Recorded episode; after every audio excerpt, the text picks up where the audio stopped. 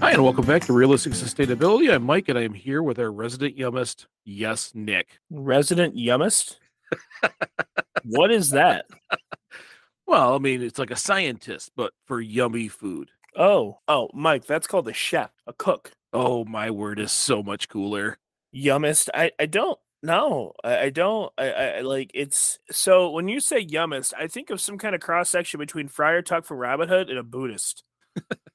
So it's like a half-naked bald guy that's holding a jug of wine and like a loaf of bread. I'm gonna have to take the first part of this video and just put that part out for everybody, because your face, because you were like doing something while I was starting the show, and as soon as I said that, you like slowly peeked back into frame. Like, what in the heck are you talking about? Yeah, no, and that's pretty much what my brain did. I don't know if my brain said heck. It might use more a little bit more vulgar words, but. Yeah, no, I'm sketching a gnome. Actually, I'm shading a gnome's beard right now. You are? Okay. Yeah. In case anybody's wondering, a lot of times while we're sitting here doing these shows, Nick is multi-switching between the show and whatever art project he is using to calm his brain. I don't know if I would say calm my brain, but yeah, so generally, I don't know if I'd call it art. I like to doodle and draw, and sometimes it gives me peace of mind. It allows me to, it's kind of like a fidget thing where it gives me something to...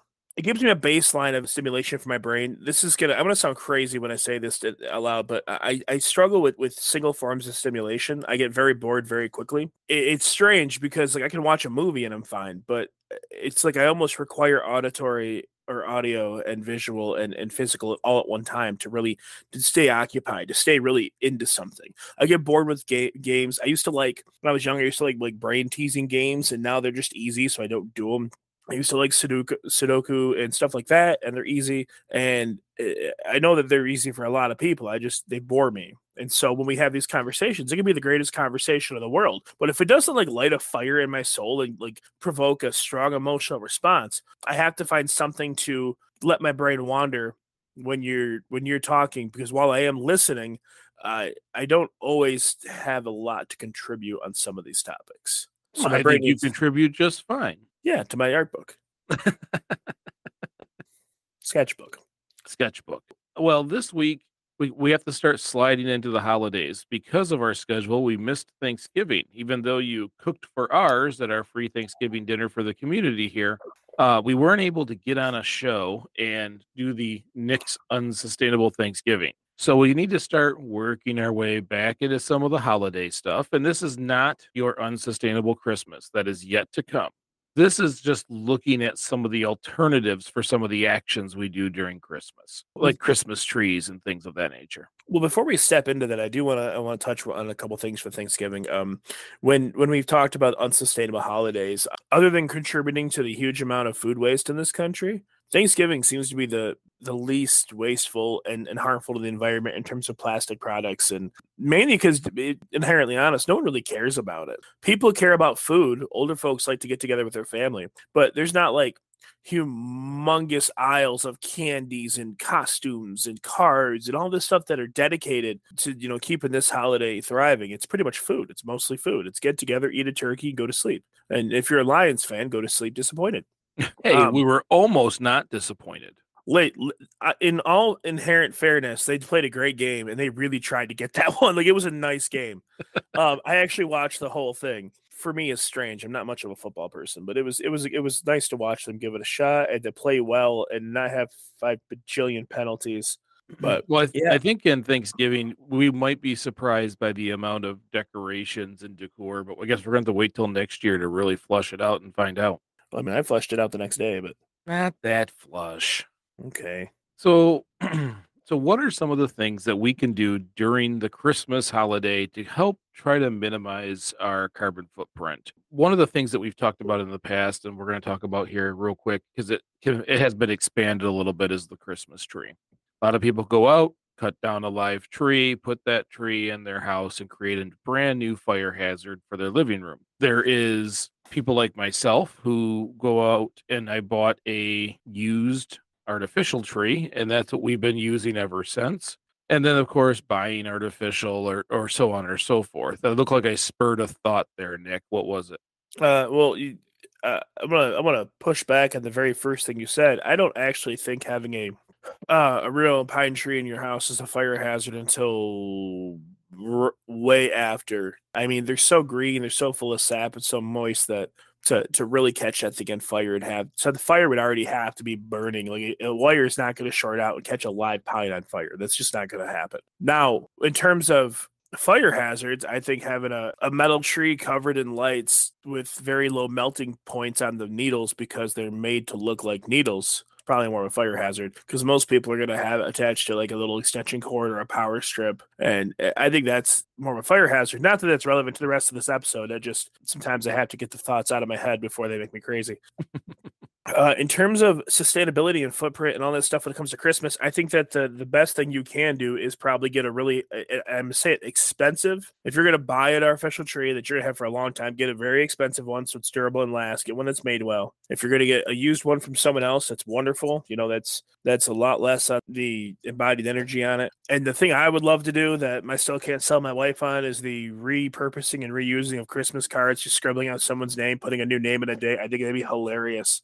She won't let me do that. You're the only person. We've talked about it several times. You're the only person she'll allow me to do that with, and only if she doesn't see it when I do it. Well, also with the bags, I want to be able to just put our name on the inside of the bag, so that every single time we swap it, we can cross out that name, so we can keep track of how many times we got to use that bag. But apparently, that's not like the social convention. You're supposed to always have new things, but people know us. They know we're not going to always go get new things. They should let us have our joy to see how many times we can swap a bag. I agree with that. I think that it'd only be natural in the Christmas spirit to give us that happiness. For me, and I'm kind of strange, I guess, I would rather, if we're talking about like wrapping gifts, okay, like standard side gifts, not huge boxes, but like, you know, small packages and parcels, I would rather use newspaper or like old shopping bags. Not, and this is not to do with carbon footprint, I just like the way they look. I think it's cool. I like the brown paper wrapping with the twine on the outside. It's very old school, and I think it's great looking. I've always enjoyed that, but it's not pretty and shiny, and you know, so it's a no-go in my house right now, but I'm trying. See, Jamie will let me get away with just about anything. I'm lucky like that. She will just, if I say, you know, hey, this year we're going to wrap them in paper bags, she will make them the coolest looking paper bags you've ever seen. There's some lines I can't cross. If I say we're not having a Christmas tree, I think there's going to be a Sparta kind of moment. But there's certain things like that there's a line on, but most of it, she just rolls with it. I think she's cool with me because we have a whole thing of bags to re-gift. We just don't write the names inside of them. Oh, we keep gift bags. We absolutely do. Like, I'm not saying we don't keep it. I'm just not allowed to, like, you know, date or timestamp it. Be like a cow. I can't do that. Because I agree with the gift bag things. And we kind of, we teeter-totter in how it generally works. Because with our kids, they usually have the way we've always done it is their own type of wrapping paper. So like when Christmas comes, you don't have to sit there and look for names. It's everyone that's in this color is for Dallas or for Xander or for Rosie. If it's shaped like a dog bone, it's clearly for Gypsy. Right. Because for this purpose, she's the only dog that matters. That's a joke, everybody. I have 3 dogs. They all matter. It's just, But the bags usually end up getting saved and used for like family functions when there's like big white elephant things, that kind of stuff. But I mean, honestly, bags aren't really an improvement to paper. I've been trying to figure out what's worse. You know, if you're talking about using a gift bag, then you have to include the tissue paper, which is just thinner wrapping paper. And then generally there's a ribbon or a bow and then a name tag and a card. So like I think they're equally bad. I really don't think that one is superior to the other. Now the bags do have the ability to be reused, which is definitely a step in the right direction. But if you're going to go out and you're going to spend, you know, money on gift wrap and stuff, like, I'm not really sure what the worst one is, Michael. Well, I think we're going to get to that, but yes, I think the reusability of a bag changes that. As, I mean, if you're throwing them out right off the bat, the bags are worse. There's a lot more that go into producing them than a single sheet or wrapping paper.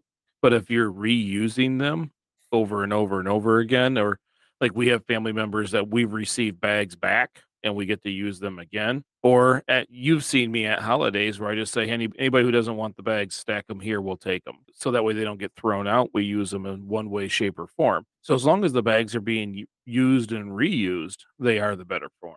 Well, yeah, that's what I mean. Like, it's one thing if you're going to talk about being used over and over, going to lower the embodied energy and overall effect it has on the environment. I'm talking about just purchasing them. It's I mean, on one hand, you have a roll of plastic-coated paper that's wrapped in plastic around a cardboard tube, and the cardboard tubes are outlandish when it comes to water use and production. But then on the flip side, you have the gift bags, which, depending on how much you spend, very much changes the structure of the bag itself. Maybe you bought an expensive bag, so it means there's little metal rivets around the handle holes to make sure they maintain their structural integrity. There's probably extra glue reinforced in the seams. There's probably an extra thick coating of plastic over the whole thing, so it's nice and sturdy and blah, blah, blah, blah, blah. And maybe it's got one of those cardboard inserts that gives the bottom structure like, ooh, where else can we kill the environment with this bag?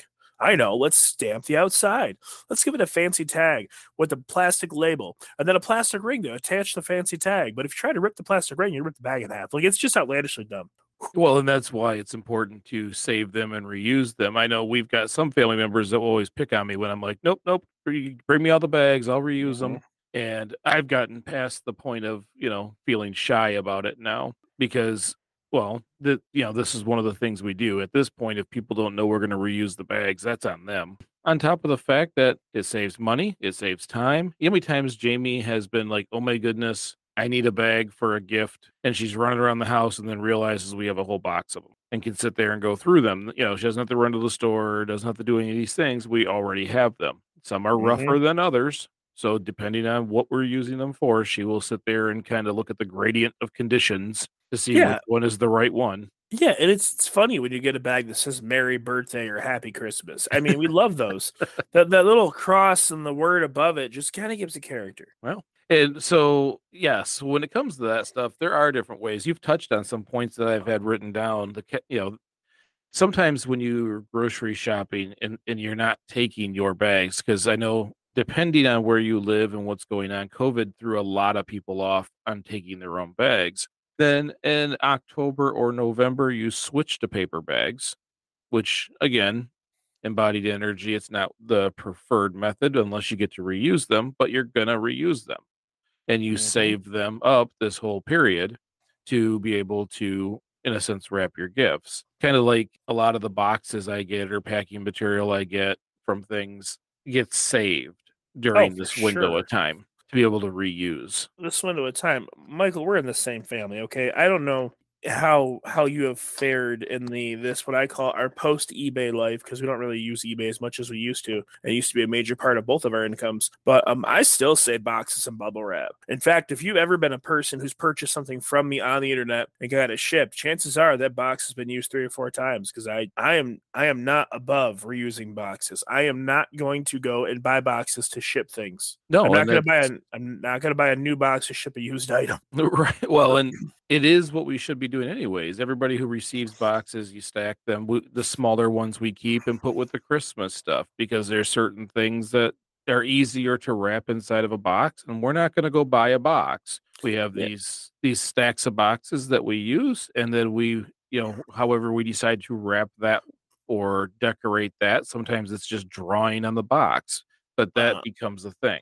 My absolute favorite thing is finding the perfect box for brand new pajamas, like Energizer batteries. AKA, that sound like a segue into to an ad. It's not. I just think it's it's funny. I love watching people's face. They open they take. So sometimes you put it in a box and you wrap it anyways. You're like, oh great. I always needed a 500 AA batteries, and they open it. And there's a code or something in there, and I just think I love watching their faces.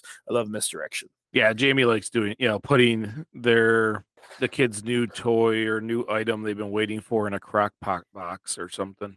Yes, I would be like horribly disappointed if you're like, hey, I got you a movie, and it's in a. I would have wanted the crock pot.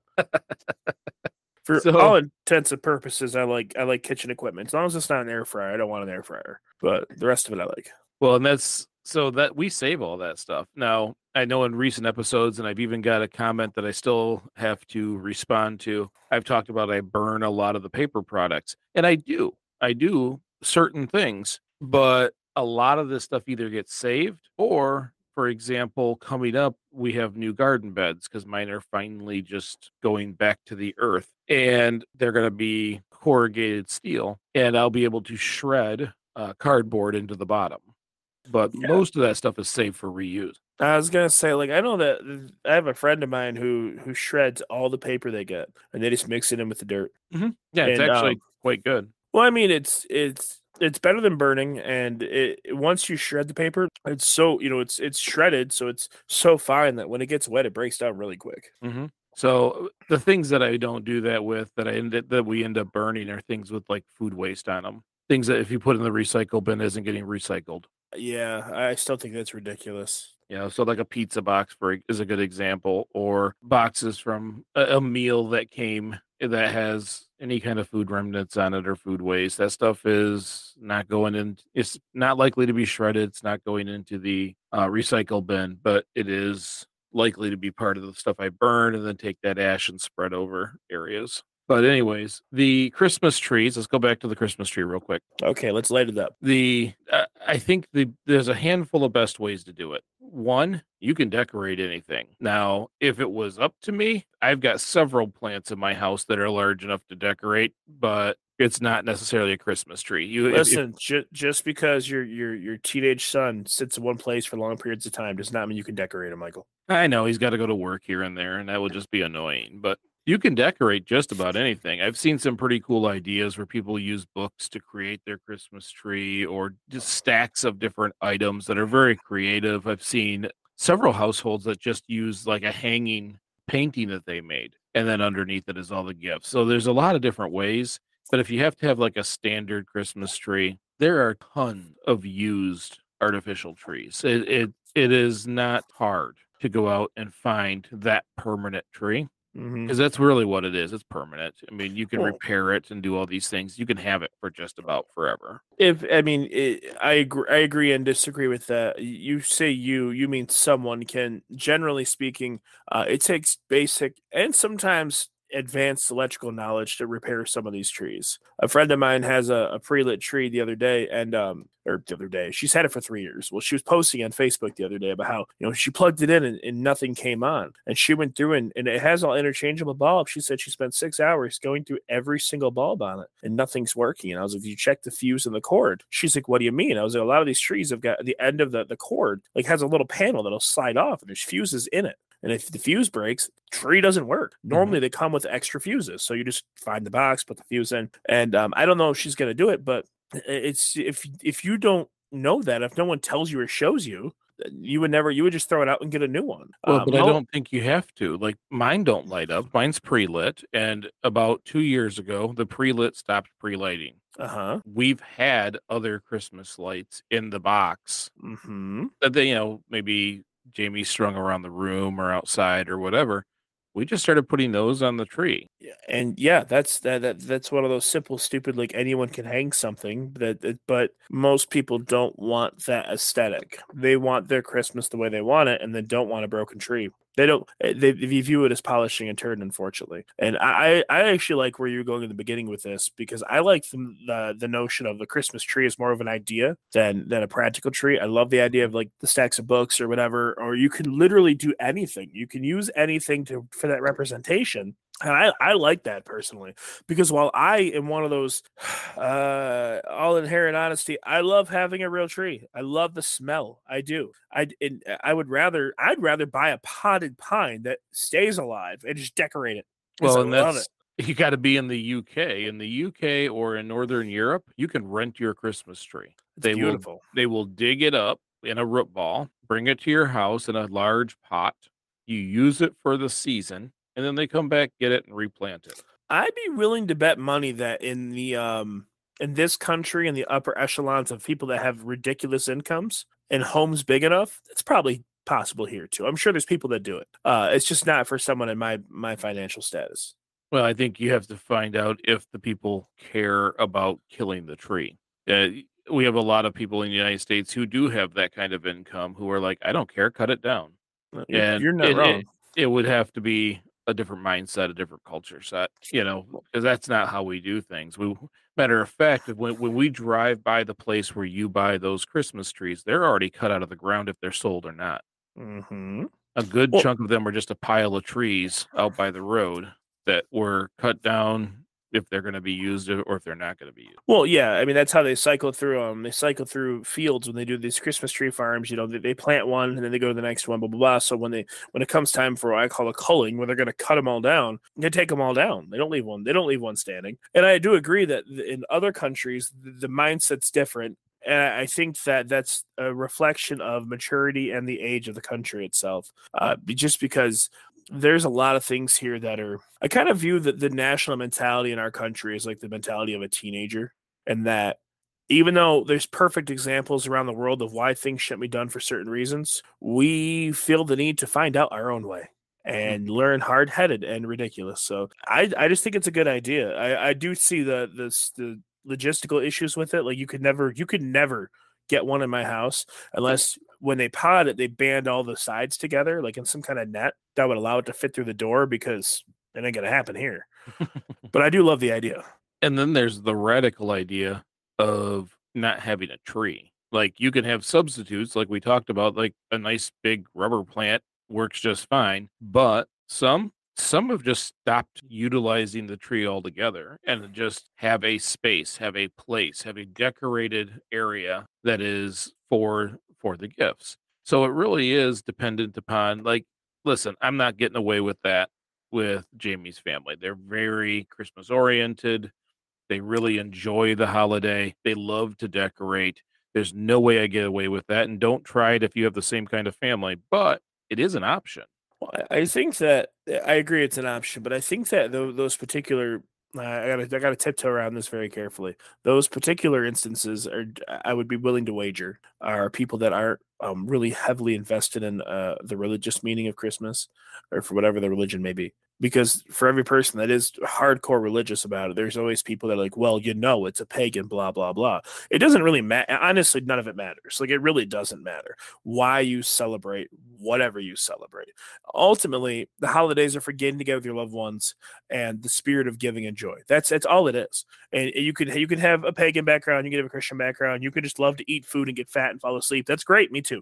If you have a reason to get together and celebrate and spread joy and cheer, and then do that, you know, put love and peace in the world. I push that all day long. For me, I have never been a fan of Christmas until the last few years. And I don't know why it changed necessarily. During COVID, I discovered a love for Christmas. I think it's because the year was so dark and dreary and gloom and doom, and every couple weeks there was another reason why we had to stay locked down and why we were all going to die and all this stupid political jargon. That when Christmas rolled around, I was stoked, Michael. I was super excited for the idea of giving and buying people things and seeing people. And it was, then I got COVID. So that was great. But it changed for me. And I look forward to the season now, the entire holiday season from the middle of October to the end of the year. Like, I'm generally in a better mood when things aren't falling apart around me. And I understand why people look forward. So I don't want to rain too hard and like come down on them too fire and brimstone-y about how terrible it is to have a tree. I will never be someone that doesn't have a tree as long as I have children. Now, when my kids are up and gone, am I not going to have a tree? Possibly. I mean, that's a very likely chance it might happen. But as of right now, this is all part of that realistic sustainability portion. There's things that people are willing to do and things that they're not. And all we want to do is offer a bunch of different solutions. And if nothing changes, nothing changes, because at least you've thought about it. You've gone through the thought process and said, no, I really enjoy this. Well, don't take that joy out of your life. And I know there's a lot of shows that say, no, you must do that. But at the at-home scale, you don't. You really don't. As long as you're thinking about it and honestly thinking about it, not just thinking about it to discard it every single time and living a lavish life. But as long as we're thinking about things before we do them, we're going to live a more sustainable life as it is. You're going to continue to reduce your carbon footprint, and occasionally you're going to increase that positive footprint. Others are going to see you doing it or creating a change and maybe choose to do the same. So if Christmas tree is not one of them, and luckily, like I said, Jamie lets me get away with just about anything, and the old non-functioning Christmas tree is perfectly fine, then do what you need to do. And if I have kids, well, do what you need to do. There's other things we can get a little bit better on. And that was like the next thing I was talking about is decor swaps and parties and things like that. you want to get a chance to get together with your friends, have everybody bring the decor they're about to throw away this year for new stuff and hold a swap party. That was a really cool idea from Wendy and Nicole that is now a yearly event at Dabble, where everybody in town brings the things they no longer want and everybody else shows up and takes them. They don't go to landfill. I think it's a great idea. And I think that I like how you've integrated that into other holidays and other things. I also like how you're pawning off free Thanksgiving stuff on people at the dinner. That was beautiful. But you gave me, you didn't give me an idea. I had an idea while you were talking. I seen it over your shoulder and it spoke to me. Michael, I need you to do me a favor. I've asked you to print me things in the past, but this is going to take a lot of filament. I'm going to need you to print me a Christmas Groot. A Christmas Groot? I want a Groot that's 6 foot tall that I could decorate as my Christmas tree. Oh, my. That will take a lot of filament. It will, but I'll tell you what. It's the idea, right? Well, that's my Christmas tree. I am Groot. It'll be awesome. Well, so a lot of times people go through their Christmas, the box in the basement with all the Christmas stuff, and, oh, this one got broke, throw it away, whatever. But if you hold a get-together with your friends and family, a party, if you will, of Christmas swap, a lot of people are very crafty. They'll take these broken pieces or broken things and really create wonderful stuff that over time can be shifted throughout the family on this same day. Mm-hmm. The very first thing we ever did at Dabble was that, and it was ridiculously, it just worked. It was a very cool event. People brought a bunch of stuff. Others came and thanked us over and over and over again and took a bunch of stuff. And that stuff doesn't get thrown out. The stuff that would have gone to a dumpster. There was boxes that we got from an estate sale that someone brought that just said dumpster on them. That's wonderful. So that means that they were tagged to go to the trash, and people loved it. People went, we laid that stuff out, and people took the vast majority. So here going into this season, I think I have one tub of stuff to put out, but people have already started contacting me like, oh, I'm already separating it. I'm bringing it to you.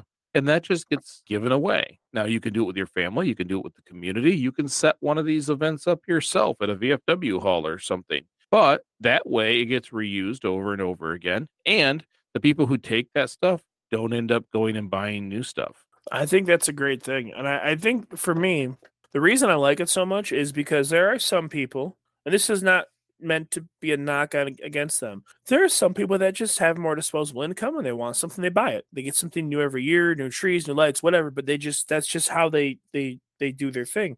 For a lot of us, a lot of those more expensive new items are way out of our price range.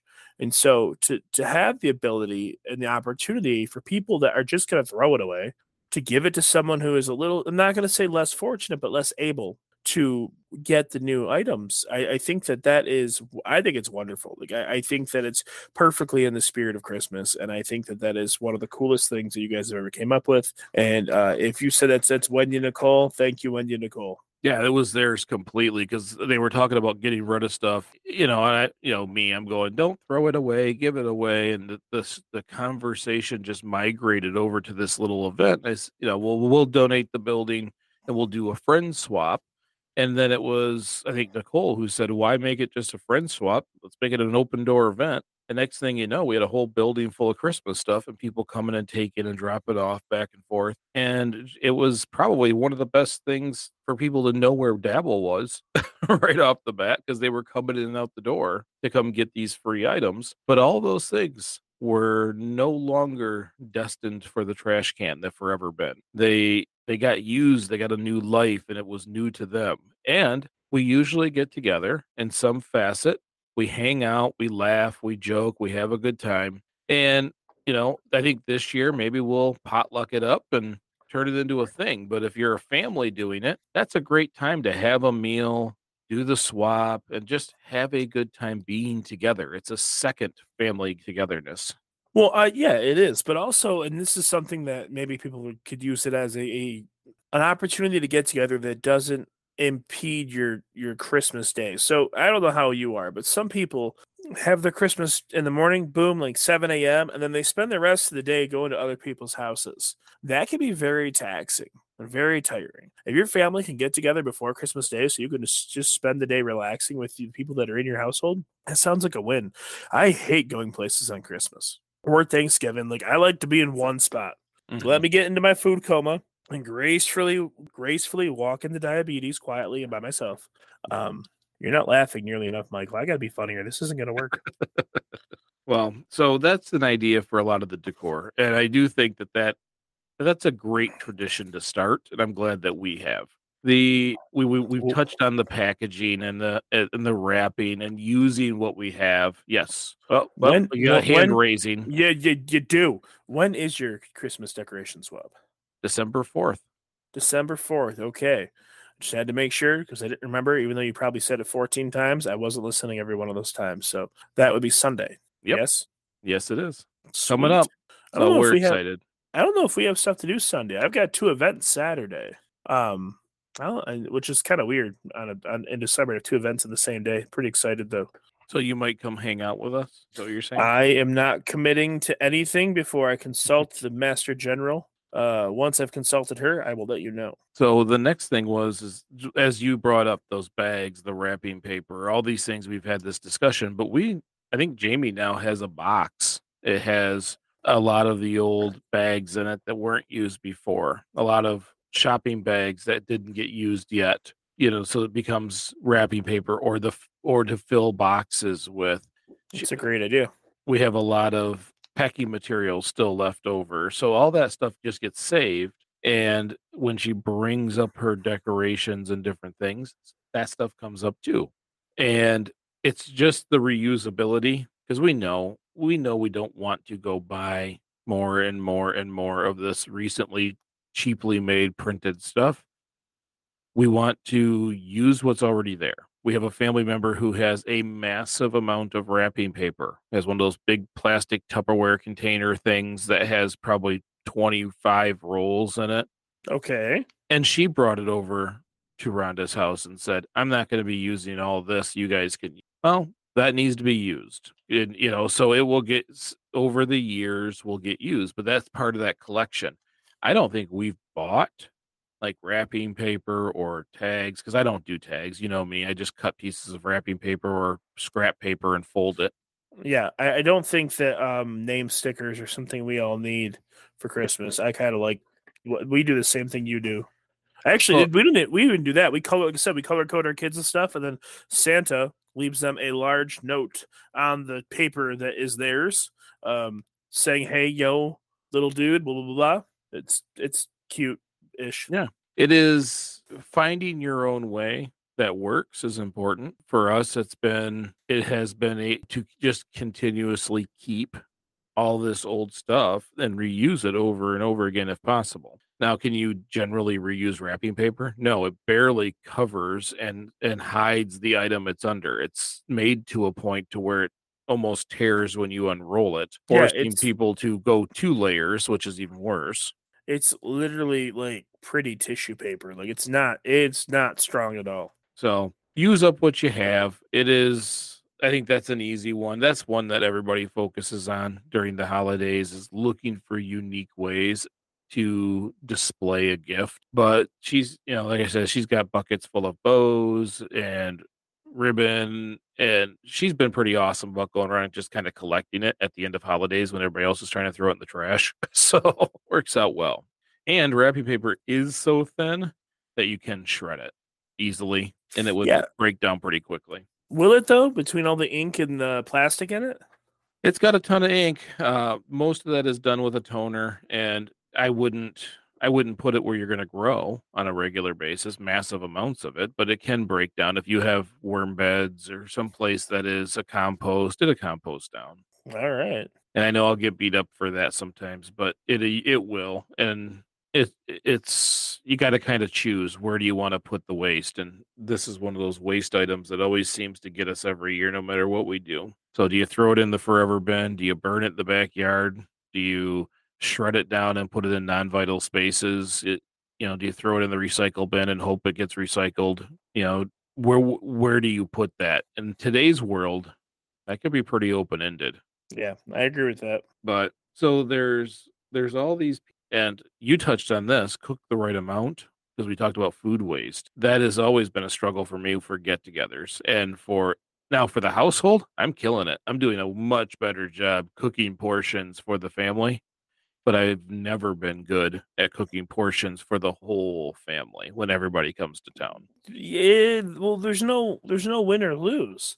You know, I guess by win or lose, I meant right or wrong. The fact of the matter is everyone's terrified of running out of food. And I still don't understand this. If you're making a meal with like 17 sides, does it really matter if you run out of one or two or even four of them? Right. Like if you got potatoes, sweet potatoes, green bean casserole, macaroni and cheese, and whatever else you're going to have, like, is it a big deal to run out of one? Well, by conventional standards, yes, it is, Michael, even though it's not. And so we did our last Thanksgiving, I think it was our last one, was Sunday at Heather's brother and sister's house, Holly and Joe. And they had a lot of people. There was probably 25, 30 between all the family members and kids and stuff, and enough to fill two rooms. But the amount of food that was there could have fed 50 to 100. I'm saying this professionally. Like when I walked in, I went, wow, there's going to be a lot of food left. And like there was two turkeys for starters. You know, one 20-pound bird feeds way more people than you think it does, because no matter what people say, no one likes turkey. They might be like, oh, I love turkey. No, you like everything you cover turkey with. Turkey is a vessel to get you gravy. Just drink the gravy.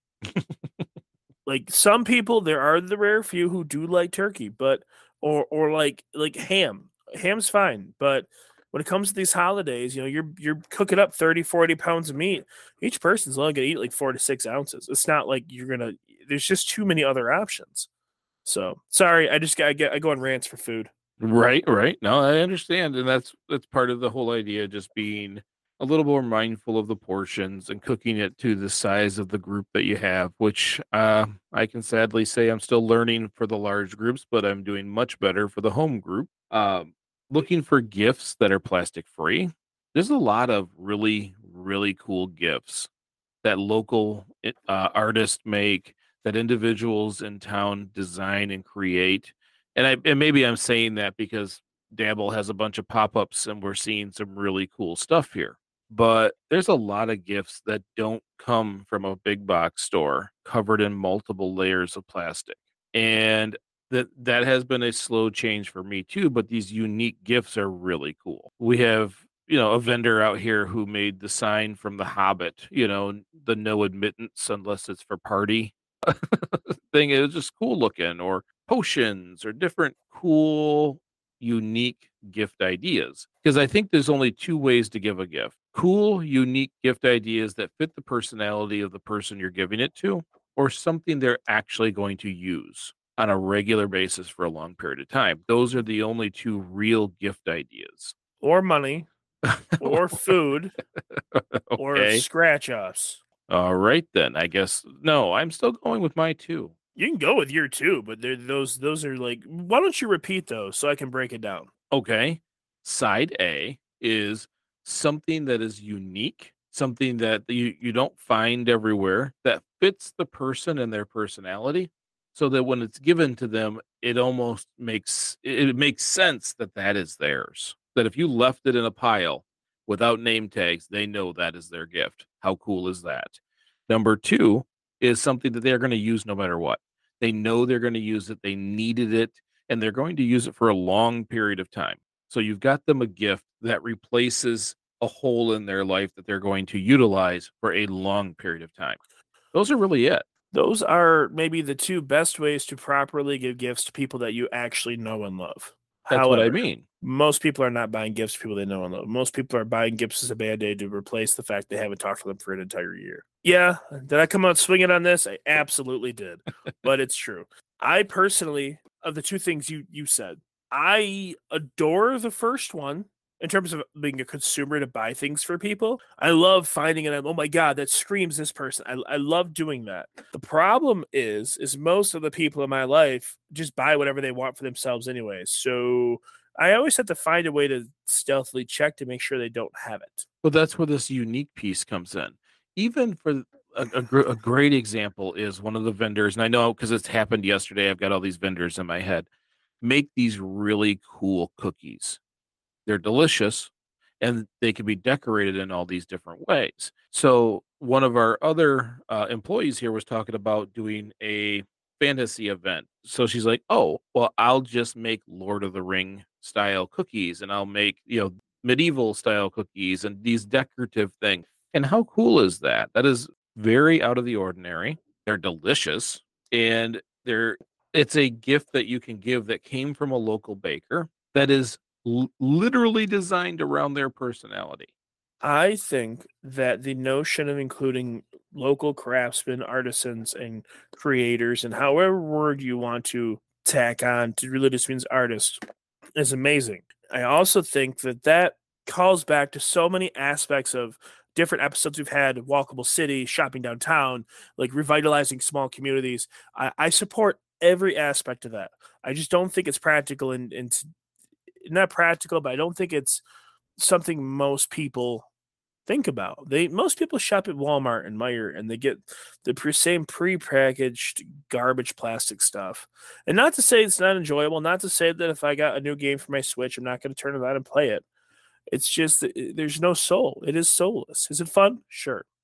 But it's soulless. And that's why it said like money, scratch offs. And I was more so trying to be practical about it because like what you're talking about is ideal. It's just not practical. It's not what people do. Some people, your wife would be one to go out and find something really, truly, uniquely special. Like that's the kind of shopping Jamie does. That's Jamie. But Jamie doesn't set the tone for the rest of the people I know. You know what I mean? And, well, and in today's world with the internet, we can find these amazing craftsmen. We can find these artists. And these, you have that one friend that is amazing who makes jewelry and all kinds of art. I tend to cultivate people like that. I'm not gonna lie. I have a lot of friends that do that stuff. Our friend Cassie, you should see the things she wood burns. Cassie's an all-around amazing artist. Her wood burning is outstanding. My cribbage board, I have it packed away right now, but my cribbage board, it says, she gave it to us when we got married. It says Nazarians established, 2017, and she completely built it. Completely. She bored out all the holes. She bored out the holes on the back. She would magnets it to hold the top and bottom together. She wood burned everything. Like it looks like something custom made in the shop, but she did it in her free time. Like she's wonderfully creative. Scott, he does jewelry. He also paints and draws and I know a lot of people like that. And I think that I'm very blessed. He made Heather's engagement ring. Yeah. That's what I mean is that we have all these people around us. First of all, that live off of or want to live off of their skill. But the bulk of us run to the big box store, load up things or, even online shopping or however, when there's all this creativity completely around us. And maybe it's just hitting me because of the pop-ups. And I'm seeing these vendors come in who do amazing work or create amazing gifts. But that is where I think the gift giving should be. That's a regional item. These are not wrapped in massive layers of plastic and molds and gone through production lines. This is a person who sat down and made this. Yeah. And there's one of them. I agree. I think that there's a lot of contributing factors to the other side of it. I think that the big box stores are cheap and they're easy. And they're so big that you can just go shopping for pretty much like a 6-hour period because you're shopping the entire day, but get everyone knocked out. And you're going to spend hundreds and hundreds and hundreds of dollars for crap that, like, I made the comment to Heather one year. It was her third or fourth Christmas. And it was the first Christmas we had where we weren't completely broke. And so I had spent a lot more than I should have. But, like, we're, 11 o'clock Christmas Day, and I'm looking at the floor, and I'm looking at what was probably close to $2,000 or $3,000 in gifts just thrown about, and I'm just looking at it like I'm gonna throw most of these away within a couple days. Mm-hmm. Like they're just, oh my gosh, and it's just it's terrible. I had and on the same token, the one thing I do want to really push out there is that, like, some people get discouraged when they go out of their way to get something they're really excited about, when they get something that's truly special, at least they feel like it is, and the person that receives it doesn't have the same mindset on it. Mm-hmm.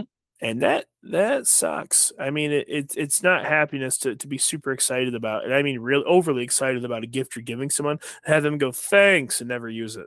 Right. Well, and I think that's its own conversation. It could be a lot of different things, and I think a lot of us project what we think people would like into things that we like, but that could be a totally different conversation.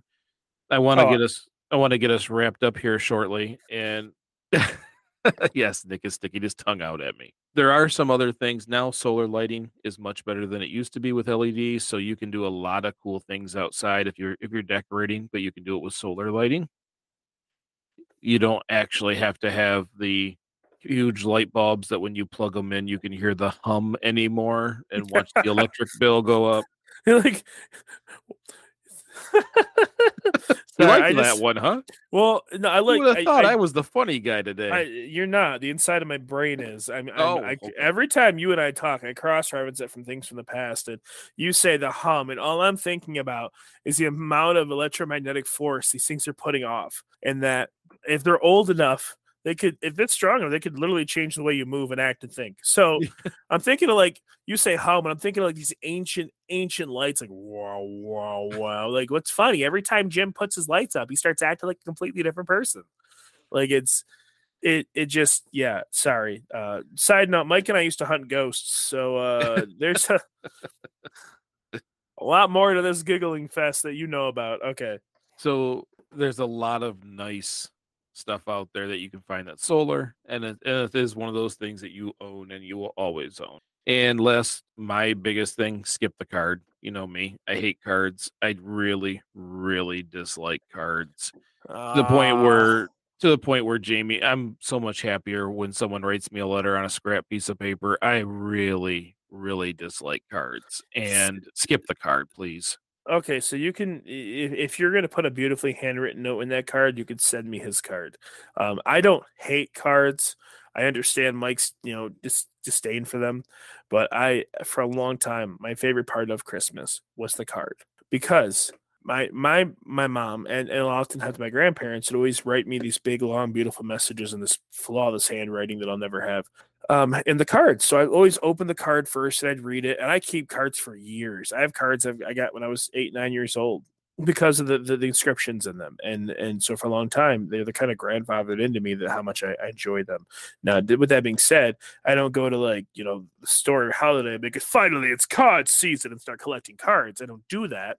I just, please don't.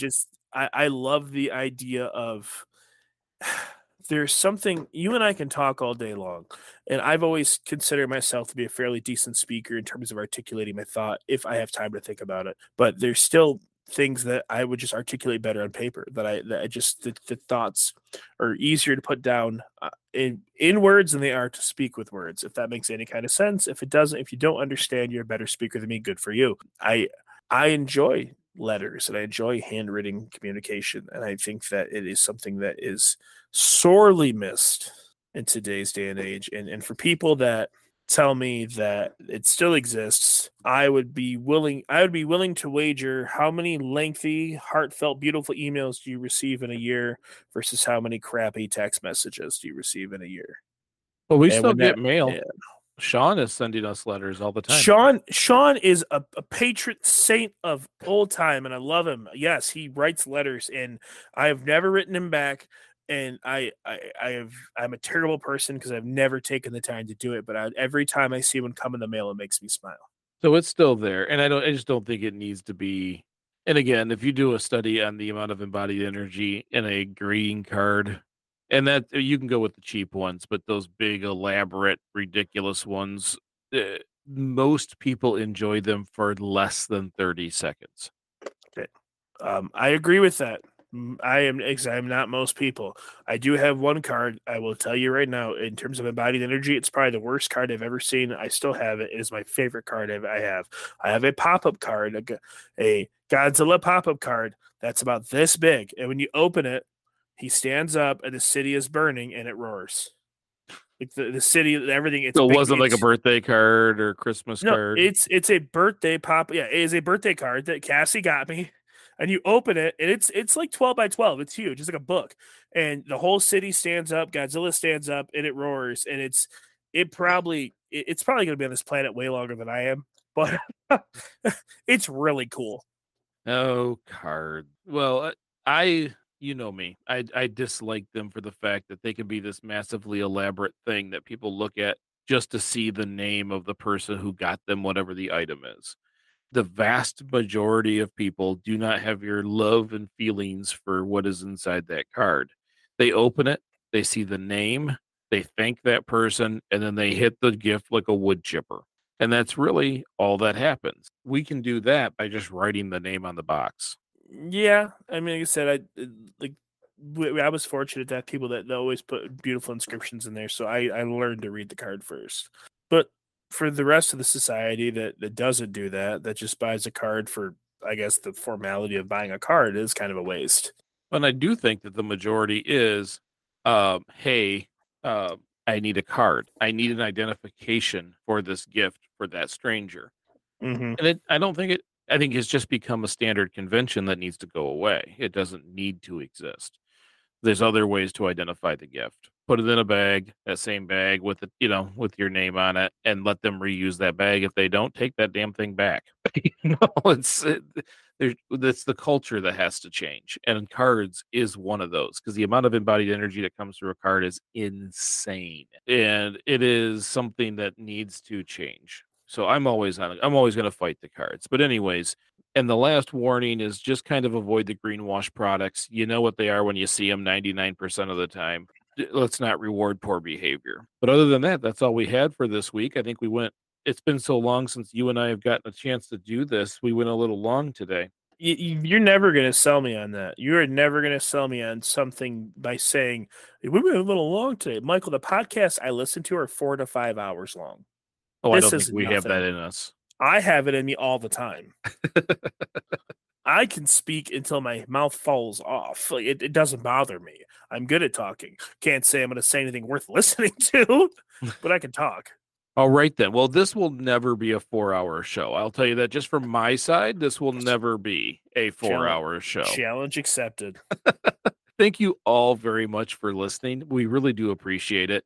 And so a couple of things as I close this a little differently. Soon you're going to start seeing a different set of commercials that do hit realistic sustainability. Apparently we're getting to be cool, and they're going to start doing that. That helps us out tremendously. And it allows us to get a little something additional from this podcast beyond the people who are donating. So if you hear, I tried to make sure that we excluded people we do not want to advertise for.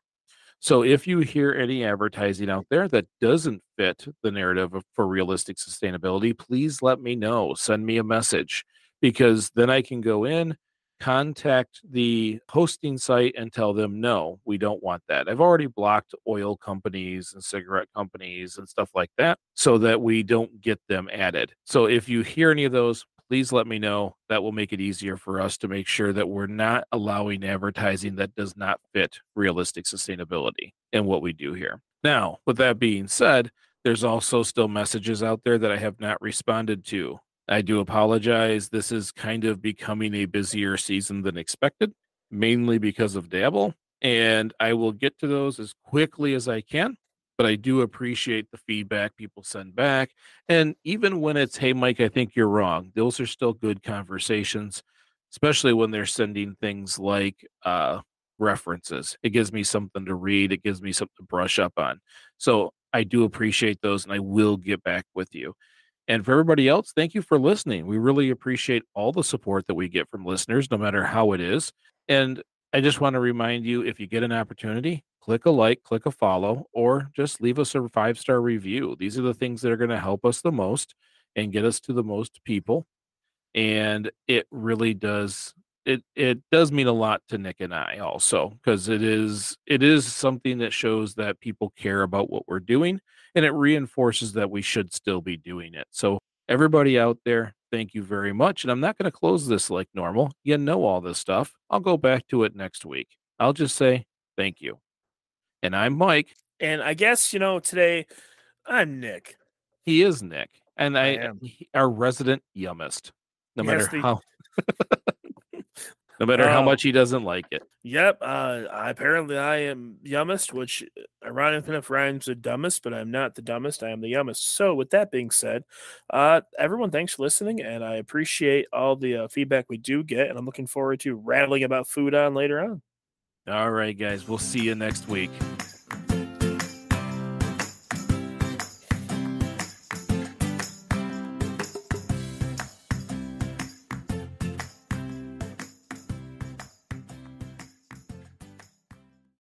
When you need mealtime inspiration, it's worth shopping Kroger, where you'll find over 30,000 mouthwatering choices that excite your inner foodie. And no matter what tasty choice you make, you'll enjoy our everyday low prices, plus extra ways to save, like digital coupons worth over $600 each week. You can also save up to $1 off per gallon at the pump with fuel points. More savings and more inspiring flavors make shopping Kroger worth it every time. Kroger, fresh for everyone. Fuel restrictions apply.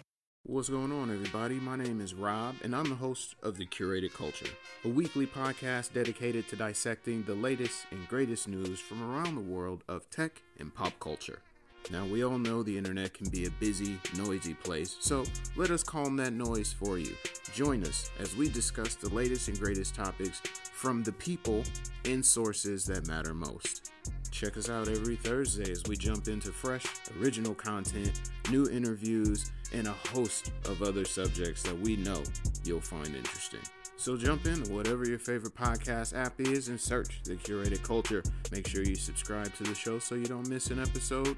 And in the meantime, we'll catch y'all on the air.